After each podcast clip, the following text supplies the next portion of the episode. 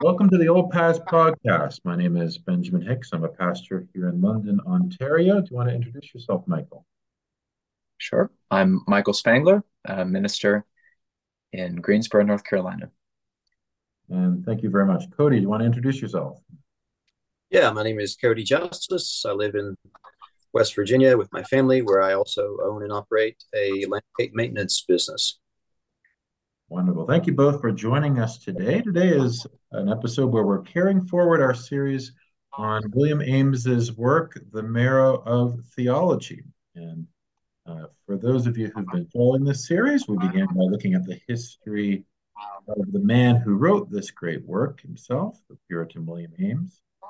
And uh, last time in this series, we began to look at his first chapter in this work, where it is especially discussing the nature of theology itself. And we saw that for Ames, he would see the, the discipline of theology as the doctrine of living to God. So it's not something that concerns just our intellect, but it concerns the whole life. And um, and we saw how that has much to recommend it as far as a definition. And today we are talking about the second chapter, which is a short chapter and Lord willing, we hope to also begin to look at chapter three as well. Um, the second chapter is about the division or parts of theology. And I wonder if Cody, you could uh, get us started. What is the purpose of this chapter in um, in this book? Sure. So it, he seems to me to be following. If you go from where we were last time, he defines theology. Now he's going to start uh, distinguishing it into chief parts or chief divisions. Uh, so it's a you know logical and a useful progression. And uh, he just sets out the two, what I would see, and I would agree with him, the two main parts of theology, which are faith and uh, observance, and just gives us basically an overview of what those two things are. Uh, although, as you see in the footnote number six, it looks like, I mean, I'm not familiar with this myself, so perhaps one of you two, or both of you, could speak to it. There's certainly some scholastic uh, methodology, it looks like, um, wrapped up in how he's dividing these two uh, faith and observance. Is that true? Yeah, I'll just read that footnote. I don't know because I know that Michael is going through the Latin version. This might be part of the translation from the edition. It's translated by uh, John Eusden.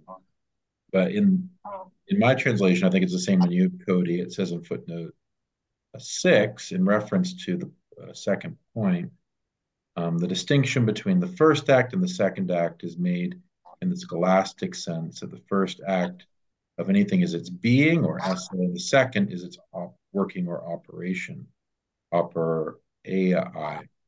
And so there, um, it's uh, it's in reference to point two, where it's talking about um, this division is something that's true in some sense for every art. That there's both the um, the two there's a twofold division.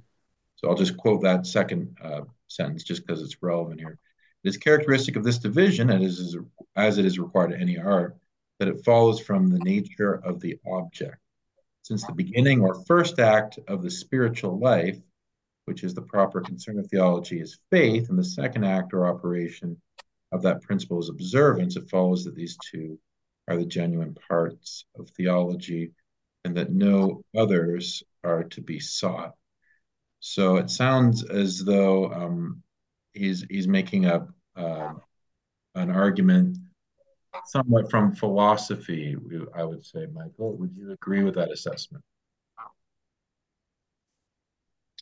Yes, as often in theology, is using some philosophical understandings to help clarify.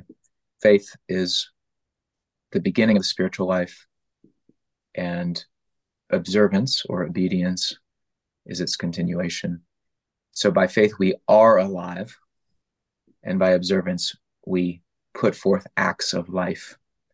And that historically was spoken of as the first act of life and the second act of life. Very good. So we see how it's following through really from um, the first uh, the first thing he said, which is that faith is the doctrine of living to God, and now he's defining what that life that life is. I think that's that's helpful myself, but I think what's more helpful is bringing that also to bear on on uh, a number of different texts in the scripture where he's going to be arguing that this is actually found in the text itself. So um, uh, a number of them that he cites here, I'll, I'll just cite a couple examples. First Timothy 1, verse 19, having faith and a good conscience. Or Psalm 37, verse 3, trust in the Lord and do good. Um, and some of these might be um, different from the King James because I think he's using the older, um, the older translation there from uh, from Geneva. But um, yeah, he carries forward to a number of different passages where it seems like even on the surface of the text, you find the biblical authors referencing that as well. Did either of you find any of the specific scriptural references to be illuminating or helpful? I'll speak uh, to Psalm 37 3 uh, and just note the beautiful simplicity of it. Trust in the Lord and do good. And that's an accurate, I mean, it's a wonderful summary of our faith, what we're to do. Amen. And for myself, when I was in seminary and I was I was wrestling with this book, I found reading it with an open Bible and going through all these different references was really helping me develop a grid for interpreting scriptures in a number of different places. And uh, the thing about Ames is he very much knows his Bible. He's a he's very much is a biblical theologian in the best sense of that, seeking to understand um, the scriptures, but bringing in some of these scholastic or, or technical categories just where it's illuminating what's already in the text for him. And uh, what this is, what we're going to see is that the uh, overall structure of the whole work is divided in these two clear halves. So the first half is going to be unfolding faith and its uh, and its relation to the uh, the works of salvation through Jesus Christ, and the second half is going to be the observance with which Christ works in us through various work works or fruits of of that faith. And so the whole um, the whole systematic theology has that clear division. Um, in this in the fourth uh, heading here of this chapter, he says these two parts are always joined together in use and exercise. They are distinguished in their nature and in the rules which govern them. And the fifth uh, heading there, they are also distinguished in the order of nature, so that faith holds the first place spiritual observance the second, for no vital actions or life are forthcoming except where, where uh, there is an inborn principle of life. So um, clearly, he's uh, he's trying to follow through with his commitment later in the first chapter, where it's a practical discipline theology, and it's one lived not only to the glory of God, but through the strength and the grace that the Lord supplies. Um, any any concluding thoughts on the second chapter before we shift to the third chapter, please? I would just add the division sounds very familiar to anyone who knows the Westminster Shorter Catechism. Mm-hmm. What do the scriptures principally teach? The scriptures principally teach what man is to believe concerning God and what duty God requires of man, and the whole catechism is divided accordingly. Yeah, that when I read this, being familiar with the standards, that jumped out to me right away uh, as well. One thing I'll say, maybe we could, before we go to chapter three, camp here for a minute, if you brethren would be willing to. I think it could be profitable. Uh, when in in point number one, um, where he's referencing Abraham, the same parts made up the theology of Abraham. So if we go back to Ames's definition of theology, the doctrine of living well unto God, so we could say the same parts made up the doctrine of living well unto God for Abraham. He's got Genesis 15, 6 and 17, 1, which he kind of he just puts together. Abraham believed the Lord. That's Genesis 15, 6. Then he goes to 17, 1 and says, Walk before me continually and be untouched. Uh, the the authorized, I think, says, "Walk before me and be thou perfect." I am God Almighty. Walk before me and be thou perfect. So he sees this as faith and observance, faith and obedience. And if we go to, I think the paragraph you just mentioned, Benjamin five, he means spiritual observance. So he's talking about experimental religion, not just externals. So I raise all that to say there are systems of doctrine which would go back to Abraham and to, to Moses, the Abrahamic covenant, the Mosaic covenant, and say, that's not spiritual, it's external. And I would just ask, is is that a problem? And if so, why? You know, is, is Ames is Ames right, or are these other systems for example, you know, 1689 federalism, that's really popular among our Baptist brethren. They will say that that text is works. That's a works.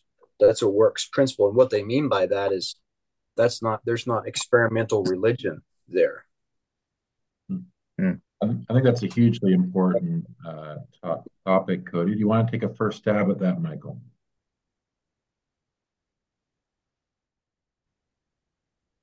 Michael. I think it's wrong to assert that there's not an evangelical perfection required in the New Testament to we're really different than Abraham that way.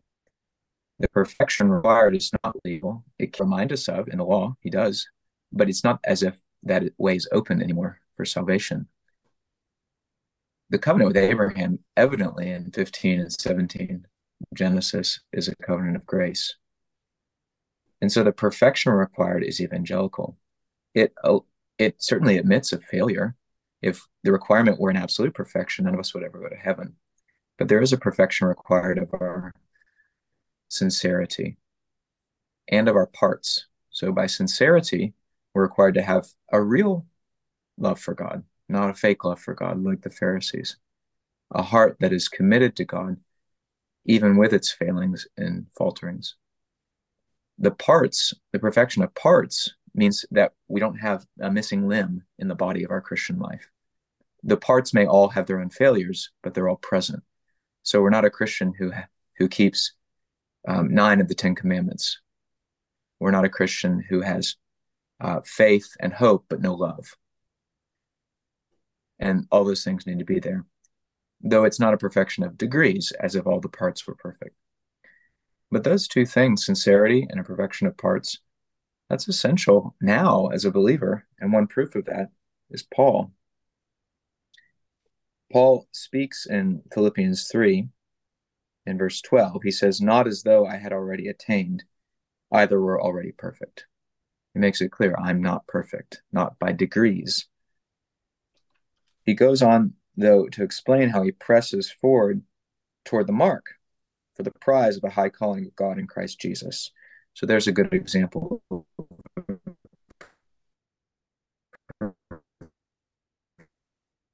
Yes, Michael.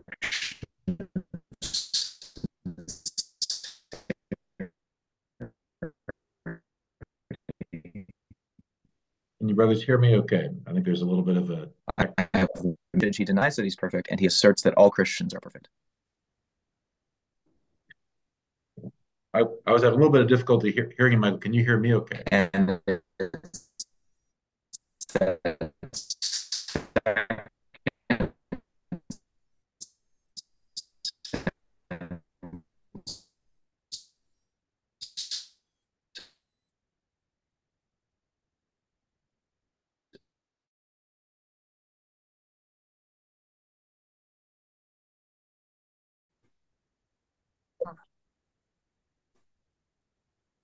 Brother, you still there? We're still we're still here, brother. All right. Well, I, I think I was having some technical difficulties, but it looks like the recording is back in progress. And I was really appreciating all that Michael was saying. I hope I was not disrupting it too much. I was done. Very good. I, think it came clear on my end. So as long as the recording was still recording, it should be there. We'll see. Very good. Um, another just I'll say one other text he doesn't mention he doesn't mention Moses, but I think it's relevant as well. Uh, Deuteronomy 10, and now verse 12. Now the Lord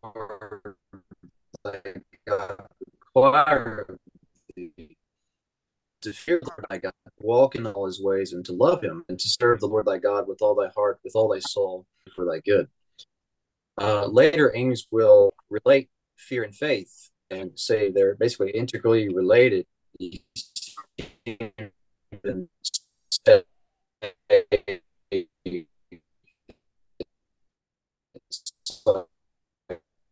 subsumed under faith religion and it's if I can speak frankly, I think it's near blasphemous to say that it, it was not, um, that it was just external works. and I would say the same with with the Moses, with the Mosaic covenant.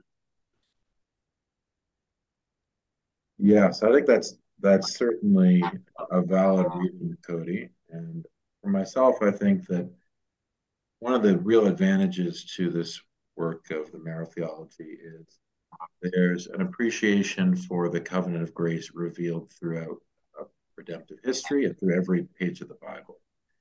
And those systems you were referring to, which tend to appreciate that element of the covenant of grace um, as a as a single covenant revealed throughout the old covenant and the new covenant uh, administrations, they do tend to uh, really depreciate the the richness of that covenant and its its various uh, revelations. But I I would definitely agree that those systems that would try to pit um, the Mosaic uh, covenant or the um, or the Abrahamic covenant against the over against the new covenant, it's usually coming, unfortunately, from a place that's depreciating the importance of uh, of the law in in our sanctification. Unfortunately, I think that's that's kind of an inevitable um, consequence of it.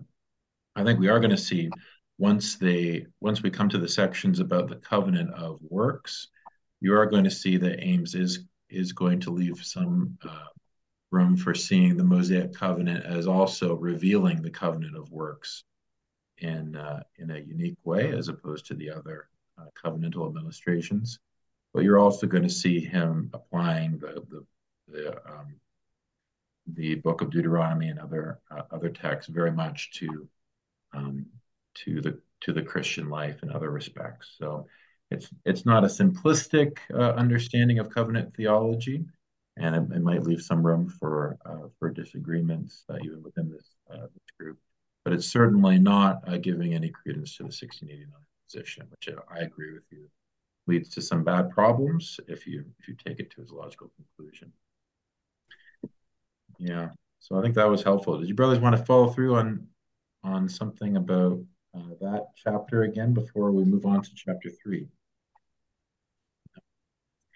Thank you, Claire. I think that was a good uh, a good thing to dwell on, though. So uh, next, we're going to look at uh, chapter three, which is about faith.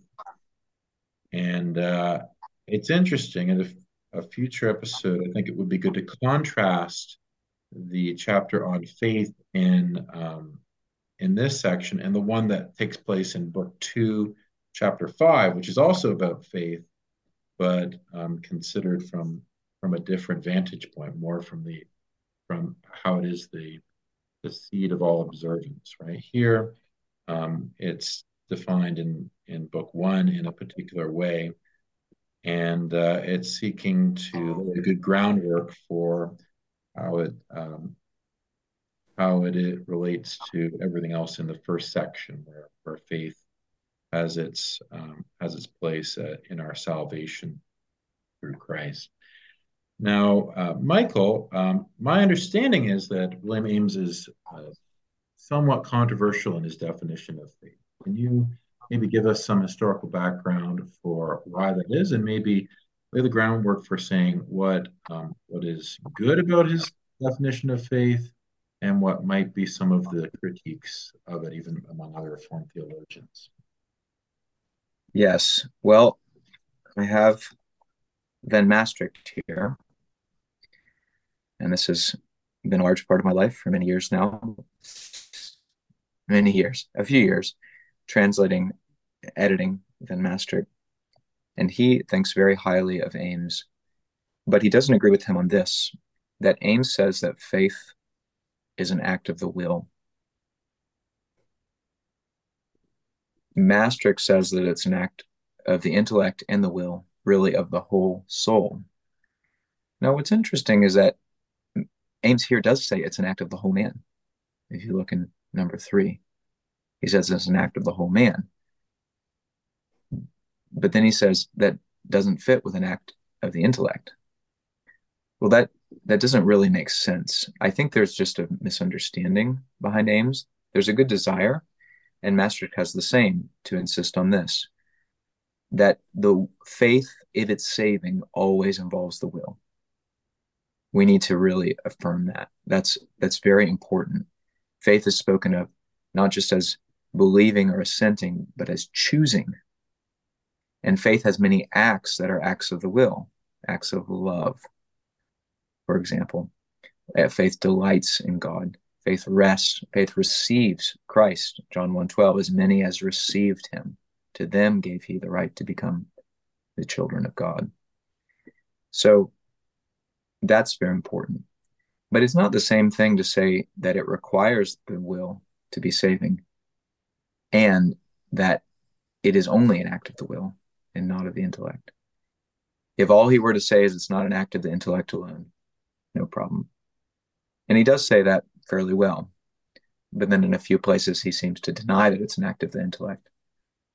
But then he comes back and speaks of how faith believes the truth of the word of God. And we have faith then as an act of the intellect. I think his the the explanation would be if I look at the number. In number nine, he says that when you believe a promise, when you believe a truth, then that's called the object of faith by metonymy of the adjunct. So you're believing in Christ, and that's only associated or an adjunct with the things you believe, whether promises or facts about Christ. But even there, you can say, why are they adjuncts? Why do they go together? And why is it proper to speak of believing the truth of God as well as believing in Christ? I think Maastricht pulls it all together and says, faith is an act of the whole man and of the whole soul. It's an act of the intellect and of the will. So, to paint more of the historical background, Maastricht, in his chapter on faith, section 22, in the elenctic part, he deals with this question Does saving faith consist only in the assent of the intellect? And he says there are two ditches here. That there are people who state that faith consists only in the assent of the intellect. He says even some reformed, though they don't define assent in a bare way as if there's no there's no commitment or persuasion that Christ is the Redeemer. But he says on the other side, most of the practical writers among the British place saving faith in the will alone, whereby we rest in God through Christ. And he has Ames in mind, no doubt. They do this because they judge that no assent of the intellect is itself sufficient for receiving Christ. There are those who choose the middle way of thinking. This is Maastricht's preferred way. He's always looking for the golden mean, in which saving faith consists neither in the intellect alone nor in the will alone, but in the whole spiritual life of a person and listen to these distinctions. Indeed, radically in the intellect, but formally in the will, and operatively in the remaining faculties of the soul. So we could simplify and say faith starts in the intellect, but it takes its shape by the will, and it comes to life or acts in the rest of the faculties. And I think that's a fuller and better treatment than Ames alone. Thank you, Michael. That that's very helpful, and I think that um, the way things have shaken out in the Reformed tradition is that um, Van Maastricht's, I would I would agree, more careful way of putting it, has generally been the majority view among the Orthodox. I think there's very, I can't think of anyone else offhand today who would go as far as William Ames does in saying it's only in the it's only in the will, right? Sometimes, if you want to put it more uh, more favorably for Ames, you could say that the seat of faith is in the will. So uh, to, to put the emphasis there, but there are definitely some passages where I think you're right. He wants to to put it more starkly than that. I just want to read some passages just to give people some context for what you're talking about, Michael. So the, the very first uh, sentence here in, in point one of this chapter, faith is the resting of the heart on God, the author of life and eternal salvation, so that we may be saved from all evil through him and may follow all good. So he has some scripture references there.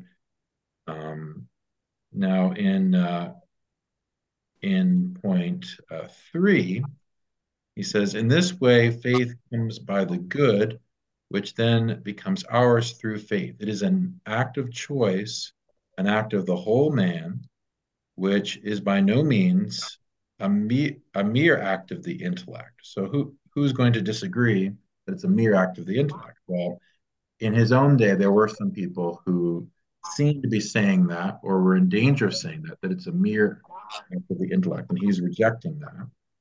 And he also says in point four, although faith always presupposes a knowledge of the gospel, there is nevertheless no saving knowledge in anyone, or even a knowledge different from that found in those who are not to be saved, except the knowledge which follows this act of the will and depends upon it.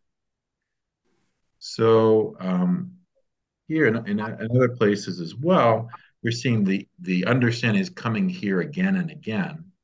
But what he's wanting to say is the point at which a, a non-saving faith, which only resides in the intellect, and and saving faith is made to differ, is where the will um, the will rests in that uh, in that gospel. I just want to read one other uh, section where he I think is interacting with Ames, and that's the very last um, uh, sorry, he's interacting with people like Maastricht, even though that's put anachronistically, because obviously Van Maastricht had not been born at that point. But this is where he's interacting with that that position in uh, point 22 at the very end. Some place true faith partially in the understanding and partially in the will. This is not quite correct, for it is a single virtue and bring forth, for, brings forth acts of one quality throughout, not partially of knowledge and partially of the affections.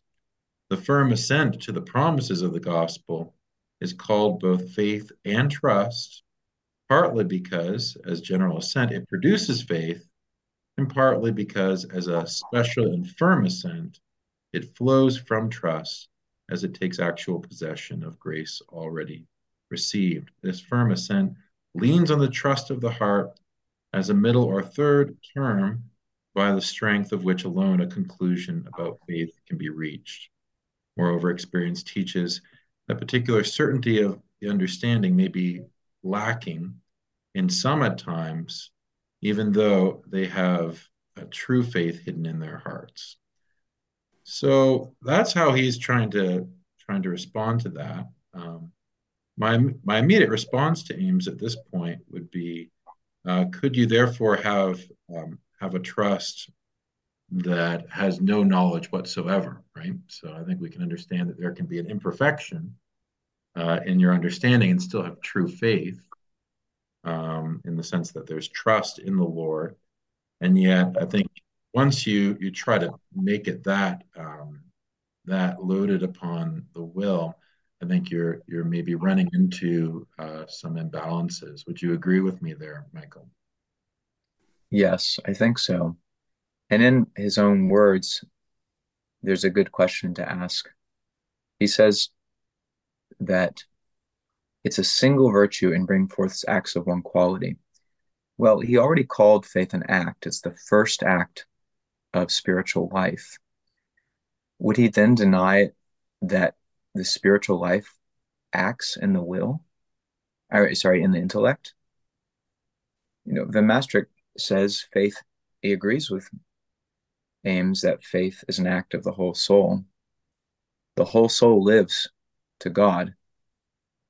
So, isn't it proper to think that faith resides as well in the intellect? It too needs to live to God and does when a man believes. Yeah, it seems to me that if if he were to reflect a little bit upon his own position, I think he he would not want to be hostile to, uh, to the more nuanced view that Van Mastricht is putting out, because again, he's again and again uh, pointing to the fact that there is the the uh, understanding involved. Um, Cody, what did you think about this chapter as you were you were reading it?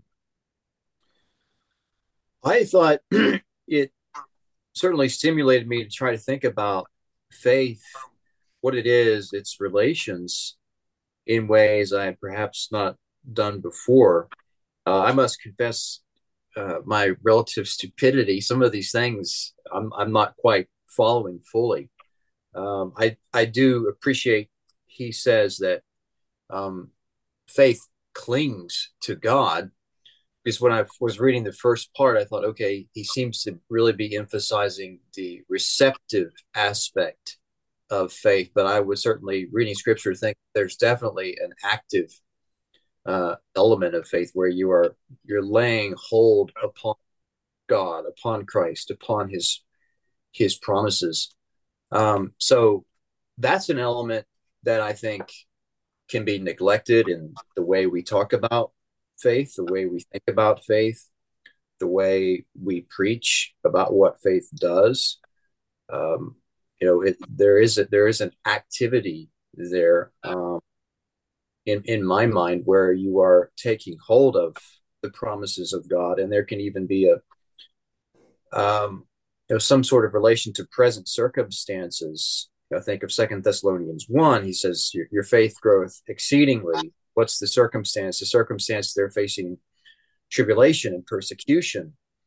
Uh, I think of Hebrews chapter 11, the hall of faith, all the, the many examples that we have there. And so know, I like to think of that as faith incarnate, if you will. You see that it's, uh, don't want to denigrate this, but it's not just limited to the first act of when you believe upon Christ savingly. And it's not just limited to make fresh application to Christ. There are also other things wrapped up in that. Moses left Egypt for Christ and so he was exercising faith in his day and in his time and and there was not faith itself i don't think faith itself has something tangible but there's certainly the effects uh, were tangible in his life and I am not sure that that's something that is um, emphasized so coming back to ames uh, i appreciate him mentioning you know some of those elements the the activeness of it mm-hmm. I agree. I agree with you, Cody. I think there there are helpful things here. Um, I think that when I came to uh, seminary and I first encountered this, uh, it, it seemed very strange, very strange, and uh, but very helpful in, in certain ways because what I came to realize is that I hadn't been doing proper justice in my own understanding of faith um, as it concerns it's an act of the whole man and an act of the of the will in particular. Just for, for myself, seeing that pointed out uh, time and time again in the scriptures from this chapter was very helpful. Like, like even um, really thinking through all of the different references in the Gospels where uh, faith is described as a coming unto Christ, right? Mm-hmm. So, um, so the fact that Jesus says, you know, um, all the Father gives me will come to me, and the one who comes to me I will no wise cast out. Right? Um, that isn't a, a marginal or um, or um, you know um, you know minority way of, of describing faith. It's a, a prominent feature in the scriptures, right? And other cases like it, where it is an act of the choice, uh, an act of our of our choice to embrace Christ, to trust Him, and there's a movement of the whole the whole person towards him right and i think those those things they grip us when we're i think when we're first encountering uh, the scriptural history and the and the message of Jesus. But uh, for Ames, unlike other systematic theologies, what I found is that that he was immediately bringing to the heart of that aspect of faith and forcing me to think through every um, every other aspect to it in in that in that relation. So um, yeah, for for myself, it was very helpful. I as I've thought through and I and I read the whole chapter, what I want to do is is take you know Ames by the by the shoulder and say, "Look, my friend, there, there's there might be a better way to put this together." At the same time, I I appreciate it for what it is, and you can certainly at least appreciate that he is trying to do the, the well it's due. Um, yeah, Michael, did, did you have anything you wanted to say about that? I appreciate what you brothers have said. And I think we all agree that without the activity of the will, faith is not saving. And this is essential to preaching as well. We do teach men the truth that they have to assent to before they're saved. But that truth always carries with it an urgent call to embrace Jesus Christ freely offered in the gospel. Very much. And I and I want to read this section again because for me, I found this very arresting when I first read it. And I, I've already read it, but I want to read it again in connection with what Michael has just said in point four. Although faith always presupposes a knowledge of the gospel, there is nevertheless no saving knowledge in anyone or even a knowledge different that found in those who are not saved, except the knowledge which follows this act of the will and depends upon it.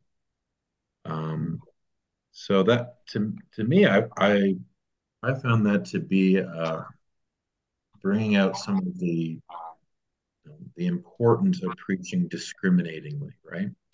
So people can rest in what our, our tradition sometimes calls head knowledge, right? You've got all this intricate knowledge of the scriptures, right?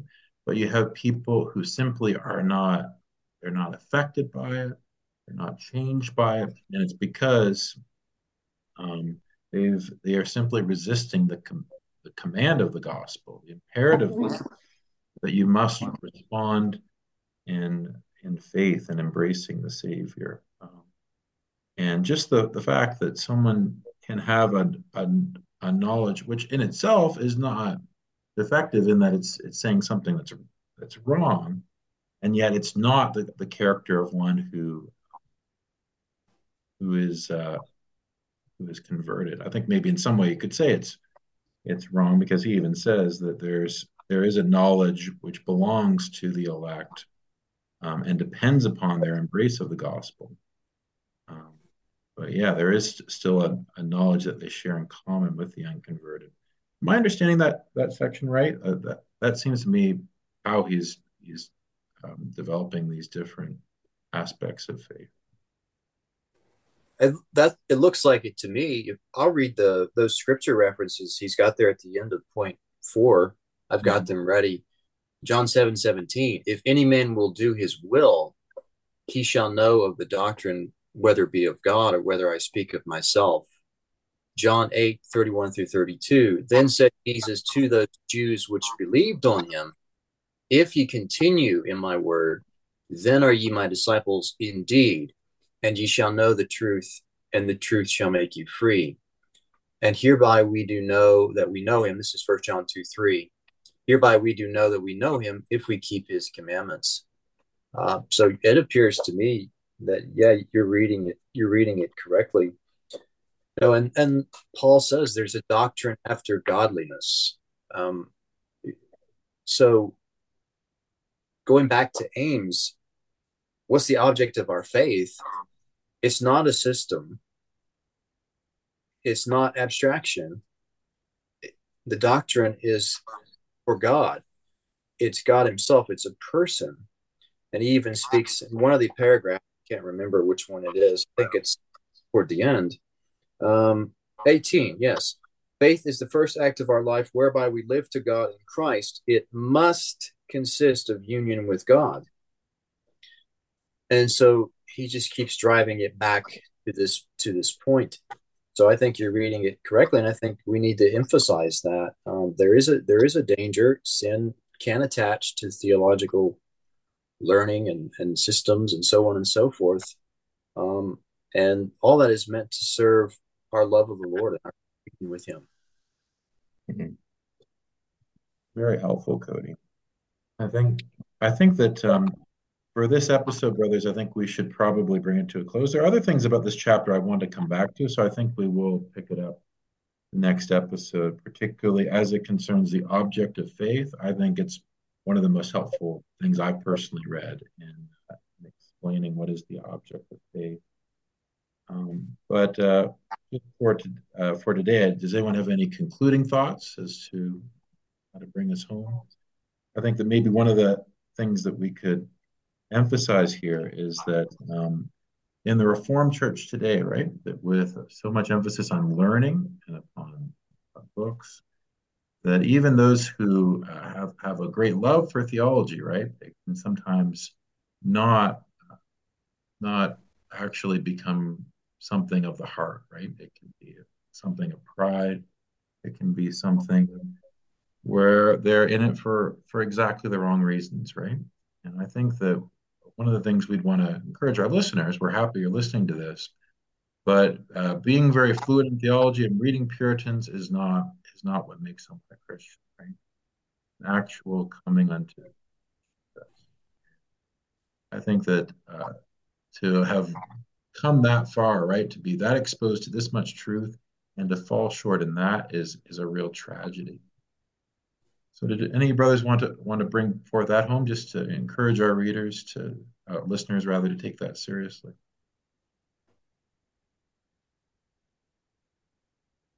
I agree, brother. And we need to take heed. Yeah, what a terrible thing it would be to have all your theology echoing through your mind in hell forever because the Christ that was right there in all your books was never in your heart. Hmm. Amen. Well, brothers, it's uh, been a real pleasure being with you today. I'm looking forward to uh, pursuing this again next time. Uh, until then, we wish all of our uh, listeners a blessed week, and may the, the Christ of the Scriptures dwell in your hearts richly by faith. Till then, God bless you.